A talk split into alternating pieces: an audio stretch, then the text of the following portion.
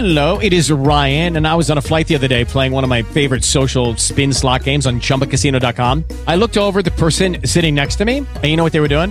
They were also playing Chumba Casino. Coincidence? I think not. Everybody's loving having fun with it. Chumba Casino is home to hundreds of casino style games that you can play for free anytime, anywhere, even at 30,000 feet. So sign up now at chumbacasino.com to claim your free welcome bonus. That's chumbacasino.com and live the Chumba life. No purchase necessary. VGW Group. Void were prohibited by law. See terms and conditions. 18 plus.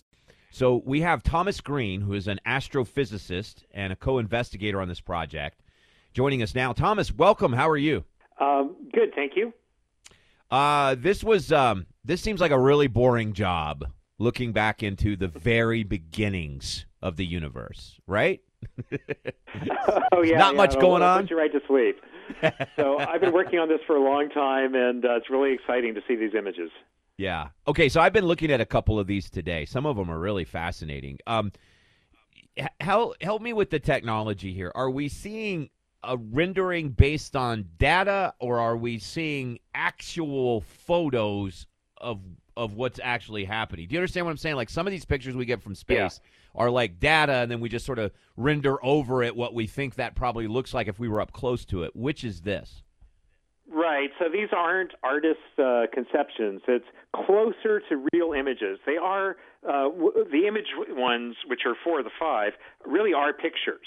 Now the trick is is that um, Webb can see light that's a lot redder than we can see with our eyes. So it has sort of uh, translated, uh, you know, red light into colors that we can see with our eyes. That's the trick there. Okay, yeah, that makes sense. I grew up about 20 miles from Kitt Peak Observatory, and uh, it was a fairly regular trip for us to go up there. The one that I was most fascinated with was the solar telescope because I thought it was cool that you could look right at the sun and you could see uh, sunspots and all kinds of other stuff. So I've always been fascinated with this, especially growing up in Arizona. Part of my growing up years, we would drive out to uh, the airport in our town, and the town that I grew up in had a special deal with Kitt Peak Observatory because it was the closest town to it, where all of the lights were pointed down and they were all yellow in hue, so that there wouldn't be as much light pop uh, pollution. So as a result, it was very dark in the town, but we didn't have to go very far outside of town to get some of the most spectacular stargazing you've ever seen. And we'd take my dad's van out there, climb up on top, and lay down on top of it. And you could see sort of, you know, the milkiness of the Milky Way. It was so uh, pristine. So I'm fascinated with this. So tell us what we're actually seeing when we see these images in terms of um, are these explosions? Are these the creation and formation of stars? What is it we're actually looking at? Yeah, so um, we've got five images here, and they're all pretty different.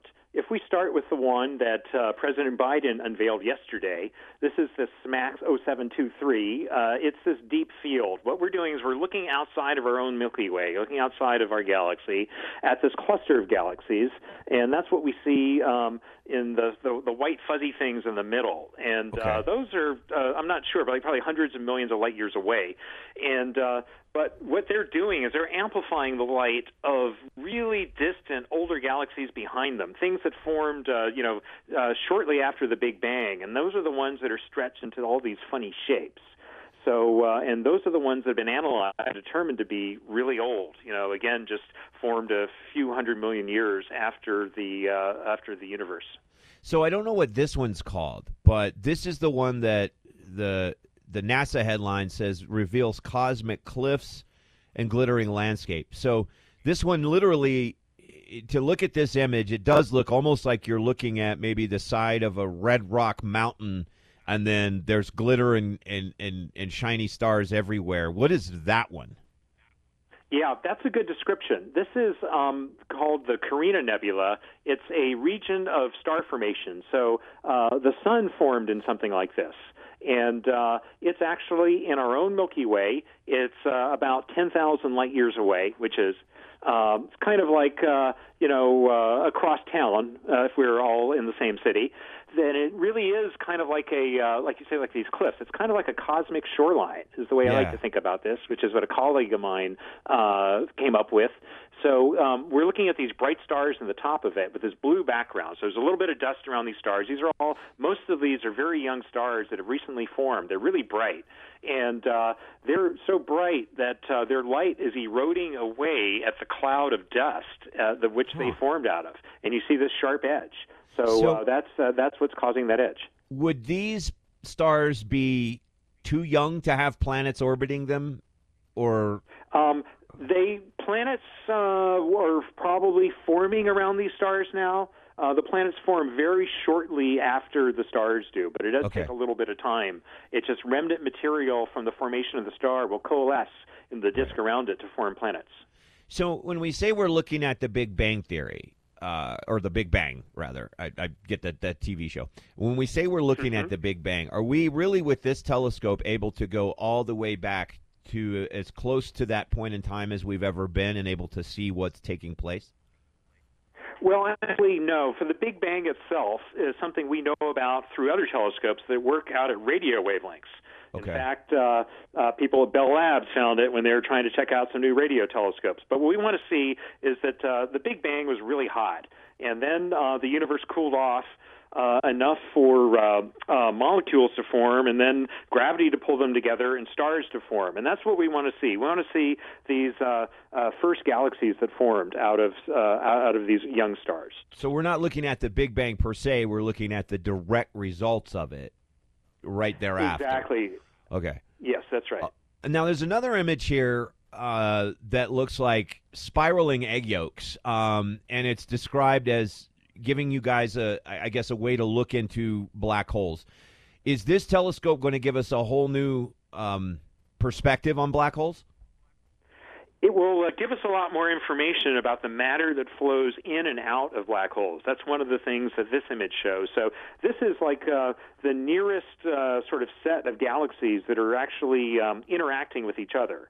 So it's called Stephan's quintet. There are five there. The one on the left actually isn't part of the interaction. It just happens to be Oh, in the way. It's closer to us. It's like But, me; uh, it's in the way. I got it.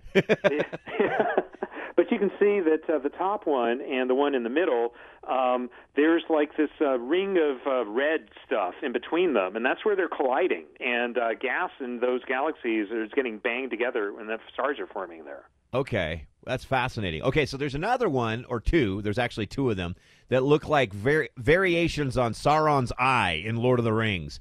Um, is this part of that same grouping of what's happening there? Uh, you know, just matter being sucked into a black hole, or or what? Yeah, so that's a good one. This Southern Ring Nebula really kind of looks like the Sauron's eye, and this is what happens when a star like the Sun dies. So this is uh, in our Milky Way, and um, so it's a, a few thousand light years away.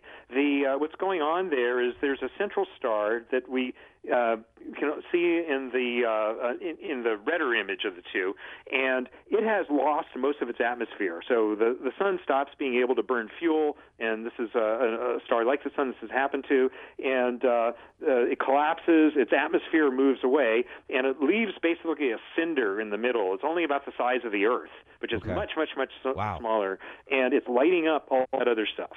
All of that's, That's coming from something the size of the Earth. Yeah, yeah, Wow. and then uh, but all of that gas there, that's uh, expanded quite a bit. I mean, it's almost like a light year in size, Yeah. and that all used to be part of that star. Wow, that's fascinating. Okay, so fast forward uh, a few thousand years, we figured out how to bend space and time. We've gone to that next level um, uh, civilization, and we can now travel to these things that we're looking at now. Because we're looking into the past, if we were to bend space and time and Star Trek it right to the edge of this nebula that we're talking about right now, what would we see? Would we see that, or would there be nothing there because it's literally billions of years ago that we're actually staring at right now? Well, these things are at different distances, and the reason why you know things that are farther away or younger is because light travels at a finite speed. So this one that we just talked about, this dead star, this uh, Southern Ring Nebula, is about uh, two and a half thousand light years away. So it doesn't change all that much in two and a half thousand years. Now it may turn out that uh, it's probably like uh, less than ten thousand years old. So that has Okay. changed a few times. So if we if we go there in two, and, and it's two and a half thousand years later, it's just going to be bigger. Okay, that makes sense. Now, how much time do we have in our solar system before something like that happens to our sun? Yeah, so um, sun's about uh, halfway through its life, so we've got about five billion years before we start getting into trouble. And the the first step is not going to be comfortable because the sun's going to get bigger, and it's eventually probably going to swallow the Earth. But Okay. that's not for another five billion years. That's, I'm gonna try to be. I'm gonna try to be off the stage by then. Okay, so I'm gonna try to get out of it. So just to wrap it up, um, what these are fascinating images, and I think it's really cool that we that we have the ability to peer at this. What will we take from this that will help us um, create? That will help us travel? That will help us go? Th- you know, is there anything that we're taking from this will help us understand our history? What are we going to learn from this beyond just looking at really cool pictures? Yeah, so I've at this and also a lot of other basic research is impacting us kind of like art does. It just emotional and it helps us address the big questions here. Uh, I think people have asked, you know, si- since we existed as a species, um, where did we come from? That's what this distant uh, universe image says. How old is the universe? Uh, how did we get here? That's like the evolving galaxies um, and uh, star formation. And also, are we alone? And that's the uh, spectrum of the planet. So I think this telescope's going to like address these really big questions and going to help us maybe make a little step in, uh, in towards answering those big questions we've always had. Is it powerful enough? I mean, we talk about we're talking about space on such a massive scale that it, it almost seems ludicrous that we uh, that we would be alone. So, is it possible to see far enough to see evidence that we're not?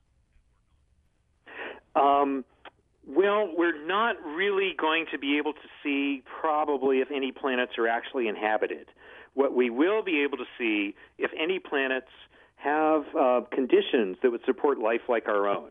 Right. So we're taking a step t- towards that. We'll actually need something more specialized to look for uh, to try to look for signatures of life around other planets.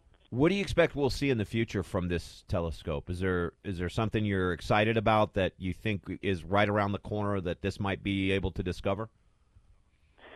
just to give you an idea, so um, Hubble Space Telescope is um, has viewed 70 planets around other stars in its whole existence. And we've been able to just basically study water and a few other things and know which ones uh, have uh, have water in their atmospheres. Just in the first year, Webb will look at that many as Hubble has looked in its whole lifetime, and we'll be able to study uh, many more molecules. We understand molecules uh, that have carbon in them, which is a very common thing. So uh, methane, carbon monoxide, carbon dioxide, also like ammonia. So Yeah. uh, it's going to give us just really expand our information tremendously. That's super cool, man. That's super cool. All right, how can folks go see these images that you and I discussed and tried rudimentarily to describe to people that are listening on the radio? but uh, if they want to see these images for themselves and follow your work, how can they do that? Well, um, there's always info on jwst.nasa.gov. Um, these first images are in nasa.gov slash Webb first images. And Webb has two B's because Cool. it's James Awesome. Webb. Yeah, and if you go to nasa.gov, they're like right up there anyway. You can click around and get right into them as well. So, Thomas Greene, astrophysicist, thank you so much for uh, walking us through this. It's a pretty awesome discovery or a pretty awesome new frontier that we're going to be able to look at, and we appreciate your time today. And uh, thank you. All right, have a great one. That's Thomas uh, Greene. He is one of the folks working on this project. They're pretty awesome pictures. If you want to check them out, just go to nasa.gov. With Lucky Land slots, you can get lucky just about anywhere. Dearly beloved, we are gathered here today to. Has anyone seen the bride and groom? Sorry, sorry, we're here. We were getting lucky in the limo and we lost track of time. No, Lucky Land Casino, with cash prizes that add up quicker than a guest registry. In that case, I pronounce you lucky.